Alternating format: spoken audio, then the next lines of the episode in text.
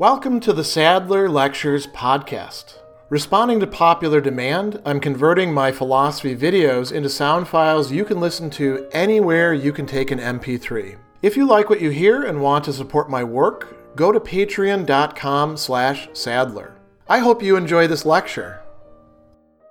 In the course of his famous Nicomachean Ethics book, Eight Distinction of Three Main Types of Friendship, of Philia, Aristotle talks about friendships that are at sort of the lowest end of that. They're not friendships in terms of who the person is on account of virtue. They're not friendships in terms of the pleasure that the friends provide to each other in the course of the friendship, but rather they are friendships in terms of what we can call usefulness or utility. This is a variety of the good that Aristotle calls in Greek to sympheron, and we can think of this in terms of instrumental good, that the useful is always useful as an instrument to get something else. So, you know, money is a useful good par excellence because it's actually not good for anything by itself. It's only good for what you can buy with it. And you can say, well, it has a symbolic value. Sure, but that also is something that resides outside of the bits of paper or the numbers in your ledger.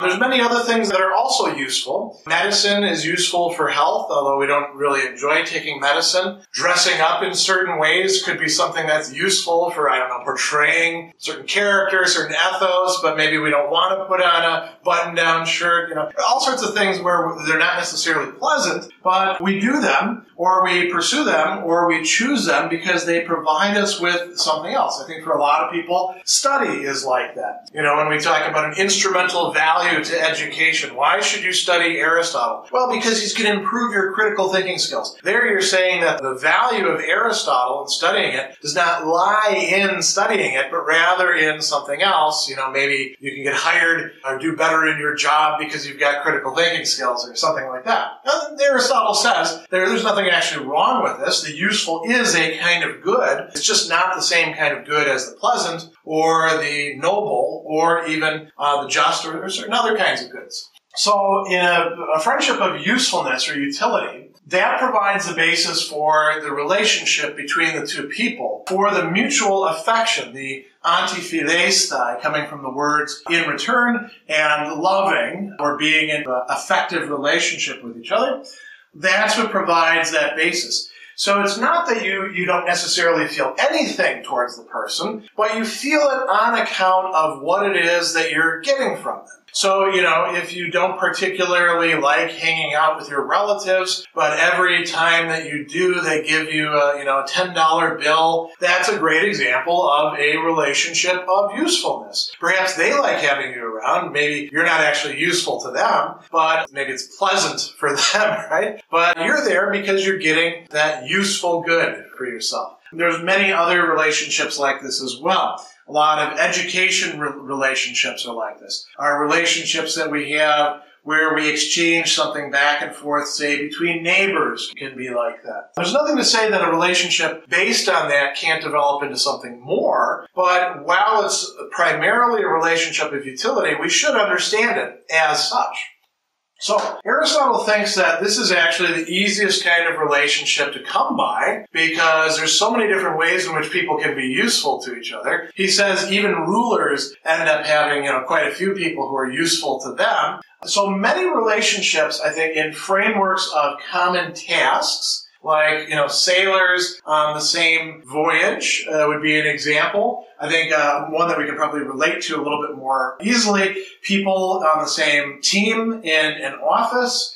People who are engaged in some sort of process that they're not particularly finding enjoyable, but perhaps remunerative or beneficial in some other way. A lot of networking, I think, works like this, you know? We'd like to think that the people that we're networking with are actually genuinely good people who we could get to know and love for their own sake, or are at least pleasant to be with. But sometimes networking involves just, you know, exchanging cards and seeing whether we can be a benefit to each other. And if, and if you can't, then nobody emails the other person or follows up on it. And Aristotle, again, he's not saying that this is a bad thing. This is actually a good thing. It's just not the same thing as the other kinds of relationships. Common tasks, common projects, common organizations. These relationships tend to be based on some sort of necessity. They supply each other with what is lacking. So if I, you know, exchange various goods and services with another person and I keep doing that, I patronize their business, I have this sort of relationship with them. If I decide to trade with somebody else, you know, maybe I teach them about Aristotle so that then they can teach me about martial arts or how to balance my books or any of those sorts of things. Those are useful relationships. Those are indeed very useful things, I think could be based on a benefit that we confer upon each other. I scratch your back, you scratch mine is often how we put this, right? Or uh, some sort of profit that we might derive together. And sometimes these can all be wrapped up in one, where if things work well, we get the benefit of the profit. If things don't work well, then we're placed in a state of necessity where we're lacking something that we need to get from somebody else. So Aristotle says sometimes these are not that close of a connection the strictures that he's told us about friendship, where friends need to spend a lot of time with each other, that's not really the case for friendships of utility. We don't need to actually spend a lot of time with each other, either physically or even virtually. We can interact with each other when we need to and then not interact for quite a long time. He says that in some cases it might not even be pleasant or it could actually be unpleasant. These might be people that we would not associate with were we not getting something out of it and were they not getting something out of it in return. Or perhaps there's pleasure involved, right? But we only are thinking about getting the pleasure later on. We're not actually in the relationship because we find the person pleasant or being with the person pleasant, but they can provide us with something that is pleasant. So, for example, in ancient times, it was quite common, you see a lot of satires about this, for not only philosophers, but for many other people to try to get dinner invitations, right? And this is a big thing in ancient times, uh, in part because there was a lot of food insecurity, I think, but also because people who would put on dinner parties usually had a good cook, Cooking took a lot longer back then. If you wanted to enjoy special dishes or things like that, you probably needed to make friends with somebody who was rich. As a matter of fact, if you read Diogenes Laertius, uh, you will find philosophers giving each other a hard time about this at certain points. Uh, some of the students of Socrates, for example. Now, why is that a relationship of utility? The host is inviting the people perhaps to get some pleasure out of them, or perhaps because it increases his or her social status, perhaps because it it's, you know, it's expected, perhaps to keep the philosopher or the poet from writing bad things about them. The philosopher or the poet or the historian or whoever it is is showing up there to get a meal out of it and to get a fancy meal, perhaps. Sometimes, you know, you read some of these stories,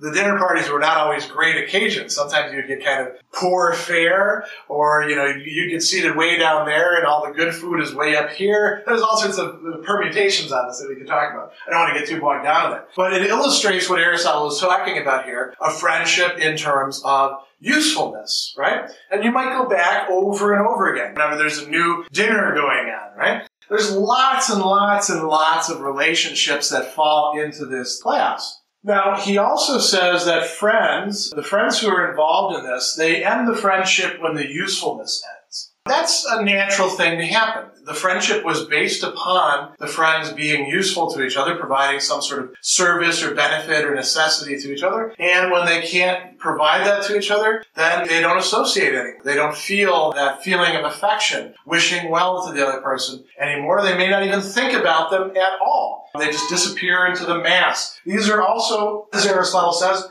most prone to disagreements. Why are they most prone to disagreements? Because it's not based on stronger foundations of really admiring who the other person is or even being pleasant to each other. Each person is trying to get as much as they can out of the relationship, as much of the benefit, the usefulness as they can. And they will often disagree about, well, who is being more useful and what should the trade-off be. And so these are prone to disagreements. That can actually break up the friendship if it becomes too unpleasant or the person ceases being useful. Now, this is also another important point. These can exist between good people and bad people. Bad people, if you hang around with them long enough, they will probably end up hurting you in some way. And, and hurt is the, uh, to blaberon, injury, or the, the injurious is the opposite of the useful. But for a while, bad people can be quite useful. As a matter of fact, there may be some things that bad people tend to be more useful for than good people, although that's, you know, a whole different topic. But this kind of friendship can exist really between anybody. It's the lowest form of friendship. If this is all that a person has in their life, Aristotle thinks that they're kind of missing out because friendship itself is a good thing, but it's, it's still better than nothing. And it's, it's very important in the workings, not only of our economy, but even our households, our neighborhoods, all sorts of other things, our workplaces, a great example, all sorts of other